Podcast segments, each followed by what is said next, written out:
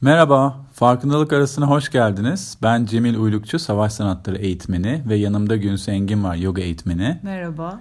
Epey uzun bir ara oldu. Bu dönem içinde de çok fazla geri bildirim aldık. Çok teşekkürler desteğiniz için. Evet, çok teşekkür ederiz. Instagram'dan takip ettiniz, yazdınız, mesajlar attınız. Biz de bu süreç içinde yeni eğitimler, seminerler, seyahatler o süre içinde sürekli düşündük kayıt yapmayı ama bir türlü fırsat bulamadık ve şimdi tekrar döndüğümüz için kayıtlarımıza çok mutluyuz ve umarım bundan sonra daha düzenli uploadlar yapacağız. Evet sizden işte ne zaman yeni kayıtlar geliyor diye duyduk ve hatta bazılarınız tekrar tekrar eski kayıtları dinliyormuş. Bu bizim için çok mutluluk verici ve çok büyük motivasyon. Çok teşekkür ederiz. Teşekkür ve ederiz. İyi dinlemeler şimdiden.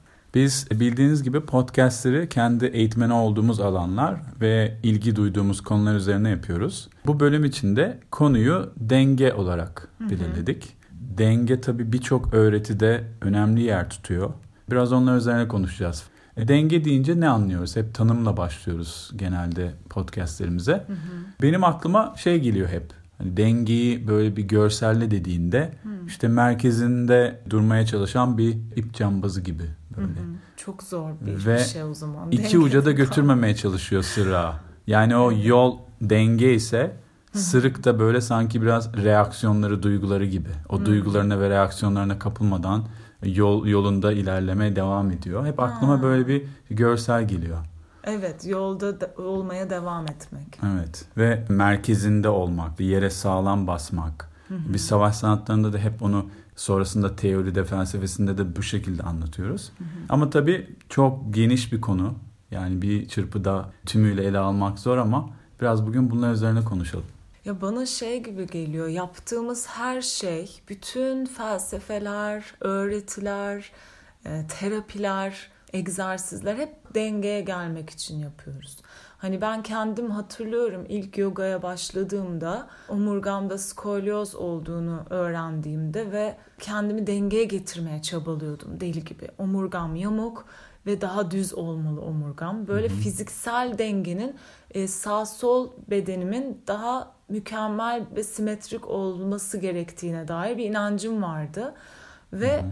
oradan giriştim bu yogaya. Yani başka bir şey değildi niyetim. Ve bence zaten şey diyorlar kendini dengelemek niyetiyle başlıyorsun. Yani kendi fiziksel ağrılarını geçirmek de dengeye gelme ihtiyacı. Zihnini sakinleştirmek de hani o niyetle başlamak da yogaya meditasyona dengeleme ihtiyacı. Hani her şey kendimizi dengelemek için. Belki bilinçsizce fiziksel sebeplerle fiziksel dengeyi bulmak için başlayıp sonra Hı-hı. içsel dengeye doğru yolculuk devam Tabii. ediyor gibi. Evet. Önce kabayı algılıyoruz. Bedensel halimiz ona kaba algı deniyor. Uzun yıllar sonra anladım ki hani fiziksel olarak simetrik olması bedenimin sağının solunun asıl denge o değil. İçsel Hı-hı. olan bir denge var ve içsel olarak kendimi artık değiştirmeye çalışmamak, işte şefkatle yaklaşmak ve değiştiremeyeceğim şeyleri kabul edebilmek onlar Hı-hı. zihinsel bir denge yaratıyor. Ve asıl istediğimiz şey o zihinsel denge aslında. Hı-hı. O zaman çünkü çarpık çırpık olabilir bedenin ama içeride barış içinde olabilirsin ve bunun bir sürü örneği var. Birçok öğretide oraya ulaşmanın, o dengeyi bulmanın hı hı. E, farklı yollarından bahsediliyor. Evet mesela savaş sanatlarında ağır fiziksel egzersiz ve disiplinle evet. bir nevi zihni eğitiyorsun. Evet. Bedenin de eğitiliyor. Fiziksel fonksiyonu için Aha. yapılan teknikler dışında bütün sistem aslında özünde içsel dengeden bahsediyor. Öğrettiğim Wing Chun Kung Fu'nun bir stili hı hı. ve Kung Fu'da Chen Budizmi Shaolin tapınaklarından çıkan bir bir branş hı hı. ve Chen Budizmi içinde e, Budizm ve Taoizm elementleri bulunur. Mesela Taoizmin merkezindeki konsept Yin Yang hı hı. E, Chen Budizminde de çok önemlidir. Ve Wing Chun'da biz bunun üzerine çok gidiyoruz. Mesela tekniklerde işte üst ve alt bedeni dengeli bir şekilde, koordineli bir şekilde çalıştırmak, kolların birbiriyle dengesi veya tekniklerin kendi içindeki dengesi. Şimdi çok teknik şeye girmek istemediğim için yüzeysel anlatıyorum. Ama onun dışında asıl önem verdiğimiz şey o karakterdeki o içsel denge. Evet. Çünkü teknikler bir survival durumunda Hayatta kalmak hayatta için. kalman için sert olabilir.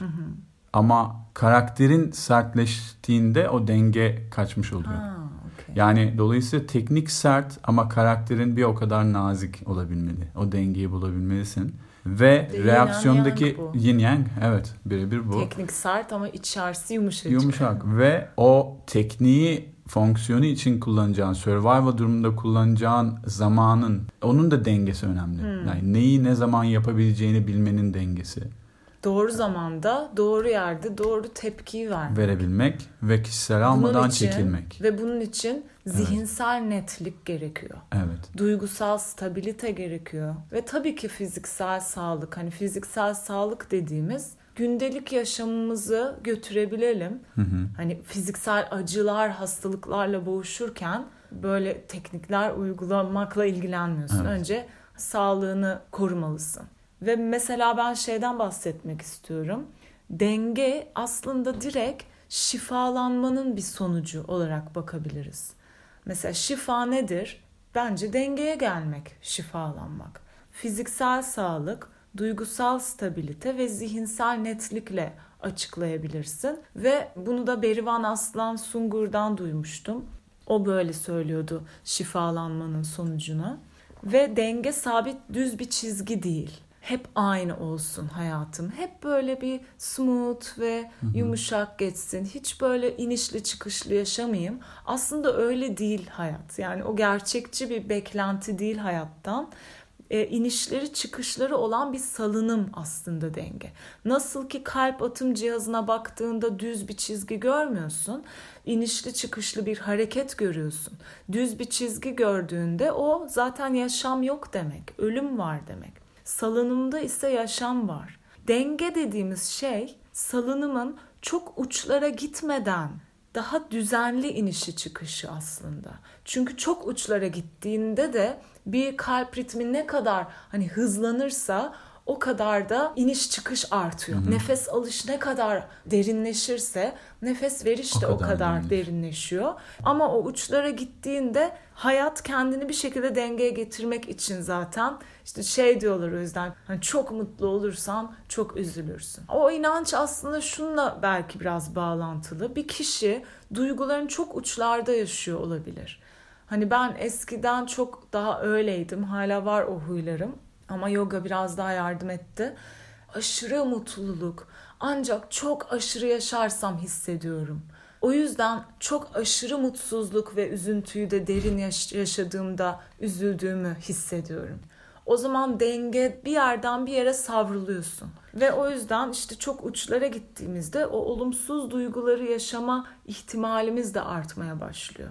Bunu yaşamın kendi oluşturduğu bir denge mekanizması olarak düşünebiliriz. Şey gibi mesela Alex bana diyordu. Elde ettiğinde yaşadığın mutluluk seviyesi kadar aynı şeyi kaybettiğinde acı yaşarsın. Diyorsun ki şu kiloya varınca çok mutlu olacağım. Hani 5 kilo daha verirsem çok mutlu olacağım. 5 kilo veriyorsun. Evet çok mutlusun. Ama sonra yine 5 kilo alıyorsun. Kadar ve yine mutsuzsun. çok mutsuz oluyorsun. Evet, yani o evet. dışarıda bir şeye bağlıyoruz. Çoğu öğretide bahsedilen işte az önce Yin Yang'de de bahsettik. İki uç her zaman hayatta var. Zıtlıkların birbirini doğurması ve zıtlıkların denge arayışı olarak da izah ediliyor mesela Taoizm'de Yin Yang. Hep iyi olsun her şey. Dünya sadece mutluluk ve iyilikle dolu olsun.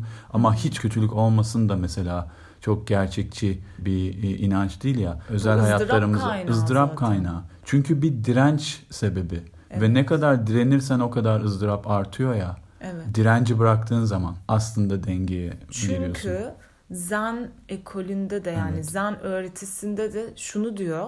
Acı olduğu kadar mutluluk var. Mutluluk olduğu kadar ızdırap, Evet. acı var. Evet. İyi olduğu kadar kötü var. Evet. Ve bunların aslında hepsi bizim zihinlerimizin bir üretimi. Doğada zıtlık yok. Farkındalığın kendisi ikili değildir. Farkındalıkla bir şeye baktığında onu artık iyi kötü olarak tanımlamazsın. Yani o yin yang'ı da aslında bir insanın zihni yarattı. Zen'de onu ona ulaşmaya çalışıyorsun zaten. Buna ulaşmaya çalışıyorsun. Bir uyum var. Bu zıtlıkların da aslında yani bizim o ikili düşüncemizdeki hı hı. zıtlıkların uyumuyla sağlanan bir birlik. O oneness dediği şey işte sürekli Shunryu Suzuki'den bahsediyorum ya ben. Hı hı. Orada anlattığı şey de o. Taoizm'de de mesela tam bununla ilgili çok güzel bir Tao Te Ching diye bir e, evet. e, kitap var Lao Tzu'nun. Efsanevi bir kitap. Orada bir, bir bölüm var. Aslında bununla ilgili onu okumak istiyorum. Diyor ki insanlar bir şeyi güzel olarak görmeye başlayınca çirkin yaratılır. Hı hı. İnsanlar bir şeyi iyi olarak görmeye başlayınca kötü yaratılır. Olmak ve olmamak birbirini yaratır. Zor ve kolay birbirine destek olur. Uzun ve kısa birbirini tanımlar. Yüksek ve alçak birbirine ihtiyaç duyar. Önce ve sonra birbirini takip eder. Yani işte bizim bir şeyi iyi kötü diye yargılamamız o ikiliği ilk oluşturan evet. şey oluyor. Zihin. Ve uyumu sağlayan şey de o şeyleri oldukları gibi kabul etmek. Acının da tatlının da varoluşun iki hali olduğunu görmek. Hı hı. Ve bunu kabulden hı hı. ziyade görmek. Zen'de mesela Charlotte Yokobek diyor ki mutluluk ve ızdırap, ızdırap demeyeyim ona acı var. Biz sadece acıdan hoşlanmıyoruz. Hani tek problemimiz bu. Zaten en büyük ızdırap kaynağı bu. Evet. Mutluluktan hoşlanıyoruz, acıdan hoşlanmıyoruz. Tek problem bu. Acının da mutluluğun da varoluşun iki hali olduğunu görmek. Hani şey mi diyorsun? Ben geceyi hiç sevmiyorum. gündüzü seviyorum. Her gece mutsuzum, her e, gündüz mutluyum. Evet, biri mesela yağmur gördüğünde bugün hava çok kötü. Yo hava çok güzel. Evet. hani gökyüzü gayet dengeli ama bir gün fırtınalar kopuyor, şimşekler çıkıyor. Evet. Ertesi gün güneş açıyor.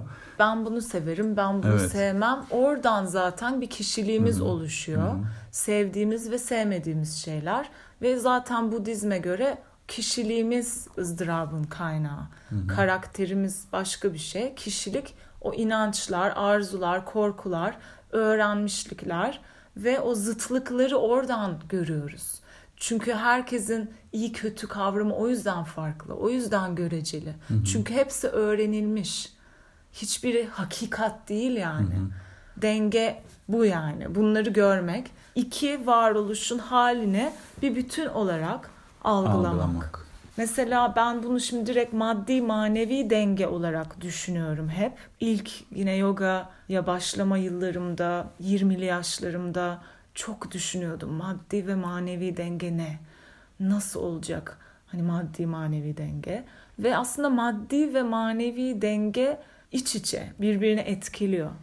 Diyoruz ki enerji bedenin var Tibet Çin tıbbına göre ve o enerji bedenimizde yaşam enerjisi olarak tanımlanan Qi, bunu Yin Yoga eğitimlerinden öğrendim. Qi bir bölgede aşırı fazlaysa veya aşırı azsa o bölgenin dengesi bozuluyormuş. Ve dolayısıyla bu durum fiziksel bedende bir hastalık olarak ortaya çıkıyormuş. Yani aşırı fazla çiğ de aşırı az çiğ de dengeyi bozuyor. Hı hı. Hani çiğ yaşam enerjisi halbuki. Aynı enerjide olduğu gibi zihinsel ve duygusal halimiz için de aynısı geçerli aslında. Aslında hepimiz zaten hem maddi hem manevi varlıklarız. Hani bunu algılamam uzun yıllarımı aldı.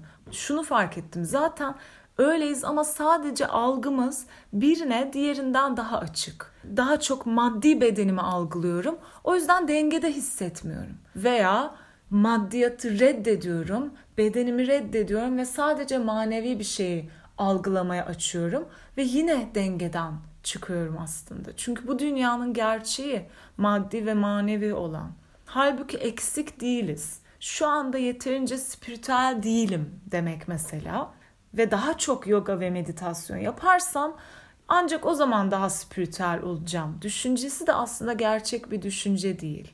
Gerçek olan şu olabilir biraz daha yoga ve meditasyon yapınca sadece algım spiritüel yönümü algılamaya daha çok açıldığı için o yönün farkındalığı arttığı için aslında ne kadar da spiritüel bir varlık olduğumu fark etmeye başlıyorum. Ve kesin konuşuyorum. Olan bu. Yoga dersine gidiyorsun ve sonra çıkıyorsun. O yüzden iyi hissediyorsun. Çünkü algın açılıyor. Ve yine yolculuk bizi olduğumuz kişiyi fark etmeye geri getiriyor. Hı hı. Dışarıda değil. Hani varılacak bir yer yok. E, aradığımız şey aslında hep bizimleymiş. Onu görüyoruz. Yani elimizdekileri görebilmeye başlıyoruz. Aslında denge var. Her an denge mevcut. Sadece biz onu görmüyoruz. Ve duygusal halimiz, o zihnin kıpır kıpır olması dengede değilmişiz algısı, illüzyonu Hı-hı. yaratıyor. Bir de hayat içindeki e, mücadele, o dengeyi biraz işte, işte o, maddi evet. maddiyatta zıt uca gitmek. Hı hı. Çünkü bir bir çaba savaş içinde herkes. Bir sürü uç duygular yüzeye çıkıyor. Hırs, işte öfke, yani stres kaynağı bir sürü şey, şey ve o o dengeden başarı, kaçıyor. para. Evet. Şu an dünyanın yarısından çoğu buna evet. dua ediyor. Sadece eliyle tutabildiği madde elde Ve ne kadar o başarı ediyor. ilizyon bir şey. İşte bu tip duyguları da yüzeye çıkaran şeyin kaynağı olabilir. İşte benliği yüceltmek belki başarı dediğimiz. Halbuki evet. şöyle öğretilse kendi içindeki cevheri bul Hı-hı. ve neyse tutkun oraya doğru e, vazgeçmeden, pes etmeden git. Evet. O işte başarı aslında. Evet. Yani şu anda daha yani çok bir, parası olması insanın bir başarı olabiliyor. O da kötü değil. Yani bir insanın ne? odağı ve motivasyonu olması yani her alanda iyi bir şey, kötü değil. Ama başarı kavramı. Evet. Herkesin oraya koşmaya çalıştığı, birbirini ezerek, savaşarak gitmeye çalıştığı şey o kavramın içinden bahsettim. Evet. Yani spiritüel hiçbir öğretide başarıdan bahsedilmiyor. Şey diyor, uyanmak, aydınlanmak egonun bir başarısızlığı. Evet mesela. Orada büyük bir hayal kırıklığı evet. oluyor uyanışta. Evet. Meğersem evet. hani şey zannediyoruz böyle aydınlanmak muhteşem evet. hislerle evet. uçuyorsun havaya mutluluktan falan. Evet. Bayağı Çünkü egodan sıyrılıyorsun ve aslında ego başarısız hissediyor olabilir hakikaten. Evet, evet. Ego da gerekli. Spiritüel işte ruhsal neyse artık enerji yönümüz de gerekli. İkisi de zaten varoluşun iki hali dedik zaten. Ve bunu çok güzel açıklayan bir metafor var. Yine Alex'ten örnek vereceğim. Hı hı. Belki bilenleriniz vardır. Alex Kalenderoğlu. Ben ondan eğitim alıyordum 2013'te ve işte egomu öldürmek mi gerekiyor falan diye böyle bir kafa karışıklığı içindeydim. Bana şey örneğini vermişti. El metaforunu. Şimdi görmüyor dinleyiciler ama ben onu anlatabildiğim kadar anlatacağım. Tam e, düşünün ki avuç içi daha çok ego ve elin dış kısmı da manevi yönümüz. Eğer ki egoya yatırım yaparsan ve işte daha çok para kazanayım, maddi başarı elde edeyim, daha iyi bir bedenim olsun, sürekli fit olayım, kilo vereyim, güzel olayım. Ya neyse işte o dünyadaki maddi yönümüz ona çok yatırım yaptığında bu avuç içi ya ego. Avuç, parmaklar kapanmaya başlıyor ve bir yumruk olmaya başlıyor el. O zaman bu kişiye sertlik veriyor ve bu eli fonksiyonel kullanamıyorsun. İşte denge bozuluyor. Eğer ki spiritüel dünyaya girdin, yogaya başladın, meditasyon yapıyorsun vesaire ve diyorsun ki işte madde hayır, beden kötü, ben hiç egoma yatırım yapmayacağım, maddeye yatırım yapmayacağım ve onları hatta saymayacağım bile. O zaman elin dış kısmı, sırtı manevi yönümüzdü. O zaman el açılmaya başlıyor, açılmaya başlıyor ve böyle gergin, parmaklar maksimuma açılmış. Sadece spiritüel yönüne önem vermişsin ve hiç hani egonu görmemişsin, öldürmeye çalışmışsın. Bedenine önem vermemişsin. El gergin ve açık halde o zaman yine eli fonksiyonel kullanamıyorsun. Bu da kişiye sertlik veriyor. İşte sadece egoyu, maddi yönü beslemek hı hı. dengeden kaçırmıyor insanı. Sadece spiritüel yönü beslemek de dengesizleştiriyor. Çünkü o zaman diyor ki para çok kötü bir şey. Para kazanmayayım ben, parayla işim olmaz. Hatta yaptığın işten bile para istememeye başlıyorsun. Ve orada işte bu varoluşun gerçeği olan parayı ve en çok hani maddi sembol onu reddettiğinde kişi yine gergin ve sert oluyor. Alex demişti ki ego var onu kabul et ve egoyu fonksiyonel olarak kullan bu yaşamda. Sadece şimdi amacımız egoya yatırım yapmak değil ama egoyu öldürmeye de çalışmıyoruz. İstediğimiz şey egomuz zaten yüksekse spiritüel yönümüz de egonun seviyesine çıksın. Ve elimizin hem önü hem arkası bir belli bir şekilde dengeli bir yatırım yaptığımızda el o zaman daha fonksiyonel ve esnek olabilmeye, parmaklar rahatlamaya başlıyor. Daha esnek olabilmeye başlıyoruz. Hani biraz kafa karıştırıcı mı bu metafor bilmiyorum ama ikisini birinden daha çok güçlendirmek istemiyoruz maddi ve maneviyi. İkisini eşit ve dengeli hale getirmek istiyoruz ki esnek olalım bu yaşamda. Gerektiği zaman istediğimiz emeğimizin karşılığı parayı isteyelim. Gerektiği zaman da paranın her şey olmadığını bilelim. Ve benim hayatımda gördüğüm en şefkatli ve alçak gönüllü ve samimi kişiler egoları hiç rahatsızlık vermeyen insanlar. Ama onların egosu ölü ve yok değil. Egoları var. Ama egolarıyla barışıklar. Artık onu öldürmeye çalışmamışlar. Egonun da bir fonksiyonu olduğunu biliyorlar bu hayatta. Ve onunla çatışmadıkları için, içsel çatışmadan arındıkları için o kişinin egosunu görüyorsun ama rahatsız etmiyor. Hatta hoşuna gidiyor. Hani sadece gördüğüme ve maddeye inanırım demek de beş duyunun algıladığının ötesinde bir varoluş olmadığını iddia etmek. Ve bu nasıl bir ego? Düşün yani. Sadece ben görüyorsam vardır, ben algılıyorsam vardır, ben algılamıyorsam yoktur. Hani bu da ne kadar kısıtlı bir algı. Aynı şekilde kişi ötesi bir algıdan yaşamak, bedene, isteklere, kişiliğe ve duygulara önem vermeyeceğim ve o algıyı kısıtlıyorum o zaman öyle dediğimde. Ve bu da bu dünyanın gerçekliği olan madde dünyasını reddetmek demek oluyor. Burada da kişi hakikatin bir yüzünü görmeyi reddediyor aslında. O yüzden denge dediğimiz şu an anlıyorum ki hem para var, para kazanmalıyım ve yaptığım işten onu kazanacağım. Bedenimi sağlıklı hale getirmeliyim. Hem de onların nihai gerçekler ve hedef olmadığını bileyim. Onun altında başka bir özüm olduğunu bileyim. Sadece bu beden değilim, sadece isteklerim değilim, başarılarım değilim. Onun altında hepimizde olan bilincin bir ifadesiyiz. Yani tamamen bırakmak da değil, çaba var. Ama hani o Wu Wei'deki çaba. Hı hı. Sadece bırakayım hani bizim doğal halimiz işte default modumuz denge olmayabilir. Pedal çevirmek lazım bisikleti evet. ayakta tutmak için. Zaten şeyde de onu diyor Bhagavad Gita Hint evet. metinlerinde hiçbir şey yapmadan duramazsın. Evet. Hani çalışma uğruna çalışmak evet. tam bahsediyor evet. ama sonuçlarına bağlanma evet. yaptığın eylemin. Sanırım o eylemsizlik hı hı. halinde eylem içinde olmak o. Yani biraz şey de var tabii orada. Direnmemek yani işte o bisiklet örneğini ondan vermek istedim. Bisikletin üzerinde pedal çevirmeden duramazsın. Yolda ilerleyebilmek için pedal çevirmen hmm, lazım. Hmm, Dengede düşersin. olabilmek için yoksa düşersin. Ha, okay. Oradaki wu wei o pedal çevirmek yani. Hem yolda olmaktan keyif almak hem de bir bir çaba var. Zaten... Yani ama direnmemek derken de şey hani hayat değişimden ibaret. Zaten hani Buda da bundan bahsediyor ya. Yani o değişim kaçınılmaz, değişim gerçek hı hı. ve ona direnmek ızdırap kaynağı. Evet. Yani Wu Wei'de de işte ondan bahsediyor. Yani o hayatın akışının ve bu değişimin farkında olmak ve dengede yolda devam edebilmek. Çaba da oradaki Wu Wei'de anlatılan çaba da bu. Çaba evet. Ben yani de bu, çabanın evet. olması gerektiğini düşünüyorum. Yani çaba da kötü bir şey değil veya değil. bir yolda ilerlemek için de bir çaba gerekiyor ve odak ve motivasyon ve enerji gerekiyor tabii. Evet. Hepimiz kendi ilgi duyduğumuz alanlarda veya kendi işlerimizde bir çaba sarf ediyoruz.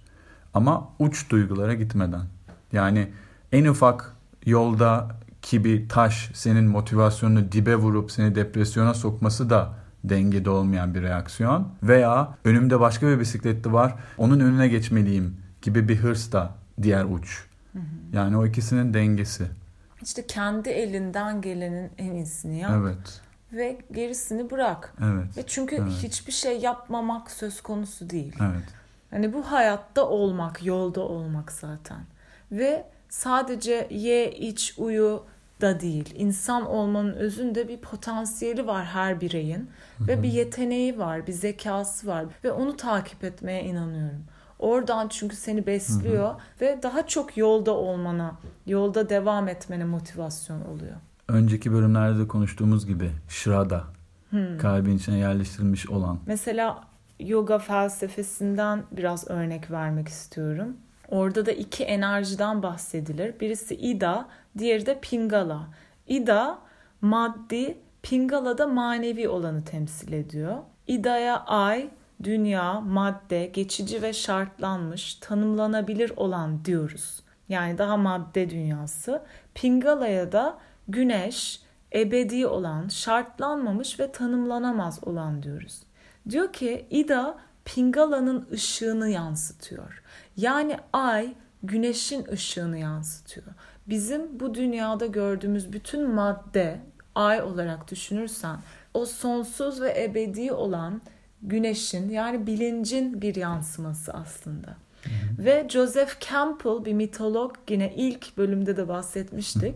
O Joseph Campbell'a göre amaç bu madde dünyasının ilahi olanın bir yansıması olduğunu tanımak. Her gördüğün maddede ilahi olanı görebilmek. Müthiş derin bir şey bu yoga felsefesinde bahsettikleri bu Ida Pingala. Ida ve Pingala'nın dengede olması şu. Hem bu bedende ve ölümlü olduğumu biliyorum hem de bu bedenin ötesinde bir varlığım diyebilmek. İşte bu esnek olmak. Hı hı. Ve bence denge ancak esnek olabildiğinde oluyor. Ida Pingala zaten Taoizm'deki Yin Yang'la inanılmaz paralel. Hmm. Sanırım belki de aynı şeylerden bahsediyorlar çoğu yerde. Mesela savaş sanatlarında da şey bir prensip var. Kuvvetliyse yol ver. Esnek kuvvet gibi. E, Tao Te Ching'de Tao Te Ching'de bundan bahsediyor zaten. En zor kırılan ağaç bambu. Çünkü esnek. Direnmiyor. Akışa izin veriyor. Direnç karşısında kuvvet sarf etmiyor. Evet esnek güç daha evet. dengeli güç. Mesela biraz daha anatomik gireceğim. Şimdi Ida ve Pingala'ya yine geri dönmek istiyorum. Enerji bedenimizde diyor ki omurga üzerinde var olan iki enerji hattı olarak tanımlanıyor bu e, yoga felsefesinde ve Şuşumna diye bir şeyden bahsediliyor. O da omurgadaki ana enerji hattı. Yoga metinlerinde meditasyon pratiğinin amacı Ida ve Pingala'yı Şuşumna'da merkezlemek ve başın tepesine doğru yükseltmek. Bunları kavramlar olarak alın, kafanız karışmasın ve Ida ve Pingala'yı Şuşumna'da merkezlemek dediği işte Ida maddi olan, Pingala manevi olan iki algıyı, enerjiyi bedeninde bütünlemek aslında. Bunu bilinç seviyesinin yükselmesi olarak düşünebilirsiniz. Bilinç seviyesi yükseldikçe maddi ve maneviyatın algısı da Ida ve Pingala gibi birlikte büyüyor ve yükseliyor. Biri diğerinden önce gitmiyor. Bu çok önemli. Yoga metinlerinde ve çizimlerde de iki spiral gibi iç içe geçerek yukarıya doğru ilerliyor Ida ve Pingala. Yani maddi ve manevi olan her an iç içe hiçbiri diğerinden daha önemli veya önemsiz. Şimdi. Ne zaman ki hayatında parayı reddediyorsun illa bir travmaya bağlanıyor. Hı-hı. Ne zaman ki bedenine önemsemiyorsun illa bir travmaya bağlanıyor. Veya ne zaman ki duygularına bakmak istemiyorsun, iç alanına, enerji ne fark etmek istemiyorsun. O da bir travma sonu. Yani hep böyle bir dengesizlik oluyor maddi manevi iki yönü reddettiğimizde. Ve bence dengede olmak metafordaki eli fonksiyonel kullanabilmek olduğu gibi bu dünyada bedeni ve enerjiyi, ruhu neyse o diyeceğiniz şey veya farkındalığı da fonksiyonel olarak kullanabilmek demek. Fonksiyonu ise bu beden aracılığıyla bilinç seviyesini yükseltmek, uyanmak, şefkat ve nezaketle ilişkisel bir insan olmada başarılı olabilmek aslında. Hani yoga pratiğini güçlenmek, daha sağlıklı bir beden için, daha fit olmak için yapmak da fonksiyonel. Yogayı algıda dönüşüm ve ruhsal şifa için yapmak da fonksiyonel. Ama biz köke inmek istiyoruz. Yani ızdırabımızın köküne. Eğer bir teknik, bunu Buda söylüyormuş çok güzel. Bir teknik, bir öğreti senin ızdırabını azaltmıyorsa oradan anlayabilirsin o tekniğin doğru veya yanlış bir teknik. Hani ızdırabımızı azaltmıyorsa ne işe yarıyor? Sakin, daha rahat ve barış içinde insan olalım bu hayatta. Onu istiyoruz. Yani böyle bir insan da zaten dengeli iç dengesini bulmuş bir insan etrafına da bunu yayıyor ve dolayısıyla kendimizle içsel dengeyi bulmak için çalıştığımızda aslında dışarıya da hizmet ediyor. Kesinlikle. Yapabileceğimiz tek şey evet. kendimizle çalışmak. Evet. Dediğin gibi yani evet yine hastalık var. Yine olumsuz düşünceler, zor olaylar, Hı-hı. ölüm, maddi kayıplar var. Bunların ötesinde bir varoluş olduğunu bilen insan artık bu olaylar tarafından çok merkezden sarsılmamaya başlıyor sanırım.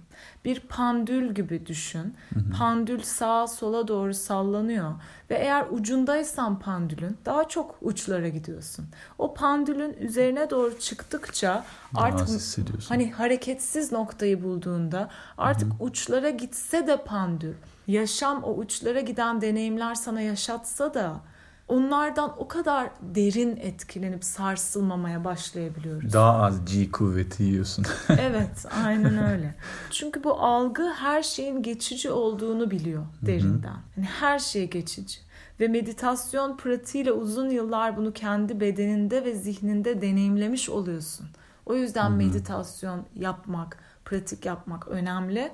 Çünkü oturuyorsun hareketsiz ve sen tepki vermeden hareketsiz oturdukça çok ızdıraplı bir düşünce de bir bedensel his de bakıyorsun biraz kalıyor ve sonra geçiyor ve değişiyor. Sesler geçiyor değişiyor. Hani bir şeyi kabul edeceksek bence değişimi kabul edelim. Hı hı. Hani değişimi kabul ettiğimde zaten o zaman hani bedenimi de kabul edeceğim, insanları evet. da kabul, her şeyi evet. kabul edebilirim.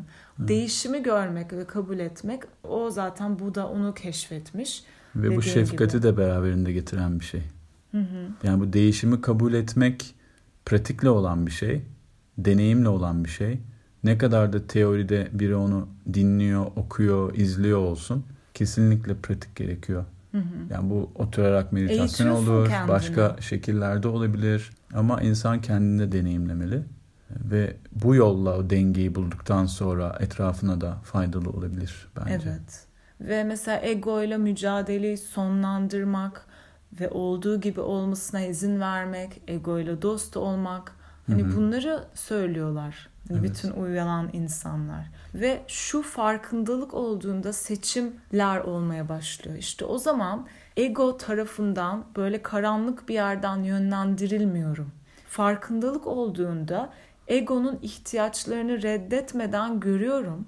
Fakat hangi ihtiyaçları karşılayıp hangilerini karşılamayacağım konusunda da Tercih bir farkındalıkla seçim şansım Hı-hı. oluyor. Diyorum ki ah ego şimdi gördüm merhaba ego okey hadi beraber bunu yapalım veya yok bunu şu an yapmayabilirim. Daha farkındalık olduğunda artık farkındalık seni yönlendiriyor. Diğer geçici şeyler değil. Ve hani farkındalık çünkü hiç geçmiyor. Hep orada izleyen ve oradan yönleniyorsun. Yani egoyu görmezden gelmek değil de disipline etmek aslında. Hı hı. Ve bunu zihnimizle anlamaya çalışırsak çok büyük paradoks olacak. Hı hı. O zihinsel netlik dediğimiz şey her şeyin zihnimde net olması demek değil. Hı hı. Hani Mümkün sadece değil böyle olanı şey olduğu gibi görebilmek zihinsel hı hı. netlik. Üstüne kendimden bir şey koymadan. Filtreleri kaldırabilmek. Evet. Teker teker. Ve bazen her şeyi zihnimle anlayamam. Bunu da kabul edebilirim. Bazı şeyleri anlamlandıramam. Çünkü anlamaya çalıştığım an sınırlandırıyorum onu. Hiçbir şeyi reddetmeden dahil etmek istiyoruz. Egoyu da, madde ötesindeki özümüzü de ve sadece kendi egomu değil, ötekinin egosunu da o kişinin içinde bulunduğu gerçekliği ve algısını, ihtiyaçlarını kabul ederek dahil etmek. Bu çok muazzam bir şey. Yargılayıcı olduğumuzu, kendimizi yüceltip ötekine değiştirmeye çalıştığımızı fark ettiğimizde tekrar back to basics. Başa dönelim yani. Benim Eskrima ustamın söylediği bir laf vardı. Rene Latosa ustam. Bir gün çok fazla kafam karışmıştı. İşte sopalarla yapılan bir sistem karmaşık bir koordinasyonda. dur demişti. Durdum. When you're confused, back to basics demişti ve hmm. ne zaman kafan karışırsa basite geri dön. Ve bana basit birkaç egzersizle o kompleks gelen şeyi görmemi sağlamıştı gerçekten. Spiritüel bütün öğretilerde de olan bir şey. Şimdi az önce Wu Wei'den bahsederken mesela Zen Master Shunryu Suzuki de bununla ilgili şöyle bir şeyden bahsediyor. Yani o eylemsiz mi olmak lazım? Bir çaba mı gerekiyor? Hiçbir şeye karşı eylemsiz olmak değil. Hı hı. Ama şundan bahsediyor. Eylemsizlikte dinginliği korumanın kolaylığından ama gerçek dinginliğin eylem halindeki dinginlik olduğundan bahsediyor. Ee, mesela bir savaş sanatlarında o eylemsizliğe böyle yaklaşıyoruz. Eğer sana hayati bir tehdit içeren bir şey varsa tabii ki tepki göstermek gerekiyor. Ama onu uçlarda reaksiyonla, öfke sebebiyle o reaksiyonu vermen dengeli bir reaksiyon değil. Yani hmm. reaksiyonda denge de savaş sanatlarında çok önemli. Ee, savaş sanatlarında dengeyi bulmak derken neden bahsediyorsun dersen fiziksel denge okey zaten ayakta durman lazım, adım atman lazım. Çok iyi öğrendin, savaş sanatları ustası haline geldin ama ne zaman reaksiyon vereceğini bilmiyorsun. Veya çok basit belki reaksiyon vermemen gereken bir duruma çok sert reaksiyon veriyorsun. Hmm. Belki sana avaz avaz bağırıp yüksek sesle hakaretler eden birine karşı tersi bir reaksiyonla dengeyi bulup tamamen fiziksel hiçbir hale getirmeden sonlandıracaksın. Ama bu yine egonun dizginlenmesiyle ilgili. Hı hı. Çünkü ego eğer onu bir saldırı olarak alıyor ve serte karşı sert reaksiyon veriyorsa ki yin yang'da yani yang'a yang reaksiyon veriyorsa iki sertin çarpışması bir kırılmaya sebep olacak. Bir uyum olmayacak. Yani Aa. olabilecek en kötü durumda bile bu prensiple, bu konsept ve mindsetle o dengeyi bulmak mümkün. Çok güzel. Ama biri çok sert reaksiyon verdiğinde sen onu nasıl alıyorsun? Onu kişisel mi alıyorsun? Hakaretle kişisel sadece. Değil aslında. Yani her şey bana oluyor. Bana böyle yaptı çünkü bundan falan. E, hikayeye gittiğin zaman sert reaksiyon vermek zaten fizikselde eğitim almış biri için hiç zor bir şey değil. Ama zor olan o reaksiyonda dengeyi bulmak. Ay bu direkt şey sinir sistemi. Hı hı. Hatırlıyor musun? Evet bahsetmiştik David de zaten. hani sinir sistemin dengede evet. değilse eğer hı hı. Çok küçük bir olaya çok büyük tepki veriyorsun. Hı hı. Bu direkt bu. Evet. Çok güzel, çok hoşuma gitti. Ve direkt şey geldi aklıma. Sinir sisteminin dengede olması demek aslında şu. Doğru zamanda, doğru yerde, doğru oranda tepki verebilmek. Hı hı. Bir deprem oluyor atıyorum. Sallanıyor yer ve sen böyle soğukkanlılıkla yok ya bir şey yok falan sorun değil diyorsan da dengeli bir tepki değil. Birisi bir bardak suyu döktüğünde ona kıyameti koparıyorsan da dengeli bir tepki değil. Zaten sinir sistemi o zaman bir travma içerisinde demek oluyor o. Yani dengesiz bir hal içerisinde, bir tetiklenmiş hal içerisinde ve aslında o tetiklenmelerimizden özgürleşmek. Birisi sana hakaret ettiğinde sen aslında o kişiyi görmüyorsun bile tetiklenmeyi görüyorsun. Sadece hı hı. kendi sinir sistemini deneyimliyorsun. Hı hı. O yüzden o tetiklenmiş hal zaten sende hep mevcut olduğu için daha aşırı bir tepki veriyorsun. Çünkü birikmiş içeride. Hı hı. Ve çoğu kişi de o tip bir şey olduğunda yani hani sözsel bir tartışmada bile ne dediğini hatırlamaz. Bedenen ne yaptığını, ağzından ne çıktığını kontrol edemez ve bilmez. Çünkü çok otomatik bilinçli ve değil. bilinçli olan şeyler değil. Yani aslında savaş sanatlarında ve bu öğretilerde derinleşmek biraz buna da yardımcı oluyor. Yani evet. biraz o araya bir es verip onu görebilmek. Burada evet. bir denge. Ve şey bu spiritüel uygulamalar, yoga, meditasyon diyorum şimdi onu bildiğim için oradan örnek veriyorum. Hı hı. Hep sakin olalım, hiç tepki vermeyelim hı hı. falan değil. Meditasyonun yapmamızın sebebi aslında tepkisizlik değil. Bazı durumlar gerçekten tepki vermesen daha iyi. Bazı durumlarda da doğru tepkiyi vermek bilgelik. Hı hı. Hani anlatabiliyor muyum? Doğru sözü söylemek, doğru tepkiyi koymak ortaya. O bilgelik her zaman susmak değil. ve neyin ne zaman doğru veya yanlış olduğunu, uygun veya uygunsuz olduğunu görmek asıl dengede bir zihin ve duygusal stabilite ve o haldeki bir insanın yapabileceği bir şey oluyor. Bütün bu uygulamaları yapmamızın sebebi dengeye gelmek. Hı hı. Yani maddi ve manevi denge bilimsel olarak baktığımızda sinir sistemi bilgisiyle çünkü bundan da bahsetmek istiyorum. Çok spiritüel konuştuk, kavramsal konuştuk. Şimdi gerçekten biyolojimizde ne oluyor? İç sisteminin dengede olması ve dışsal bir uyarana doğru adaptif bir cevap geliştirebilecek içsel güç ve kontrolde hissetmek demek aslında bilimsel olarak, biyolojik olarak baktığımızda. İç sistemin dengede olması demek de şu. Sinir sisteminin sağlıklı çalışması. Bedenin içten algısı olan interoceptif sinyalleri doğru biçimde algılamak ve anlamlandırabilmek. Yani ne hissediyorum bağırsaklarımda, midemde, kalbim, hani iç alanımda ne hissediyorum? Onunla sürekli temas halinde olmak. Ve buna mesela şey diyebiliyoruz. Duyu bütünlüğü yani duyu ve duyguları anlamlandırabilmek, uygun adaptif cevaplar üretebilmek demek. Ve bunların hepsi işte bir biyolojimizin dengede olup olmadığını belirleyen şeyler. Yani hı hı. o da çok anlaşılır olabilir. Şimdi bundan bahsetmek istedim. Evet. Maddenin farkındalığı hı. olmadan maneviyatın farkındalığı olmuyor. Ve ikisi birlikte yürüyor. Maneviyatın farkındalığı olmadan da maddenin farkındalığı olmuyor. Bunlar aynı paranın iki yüzü.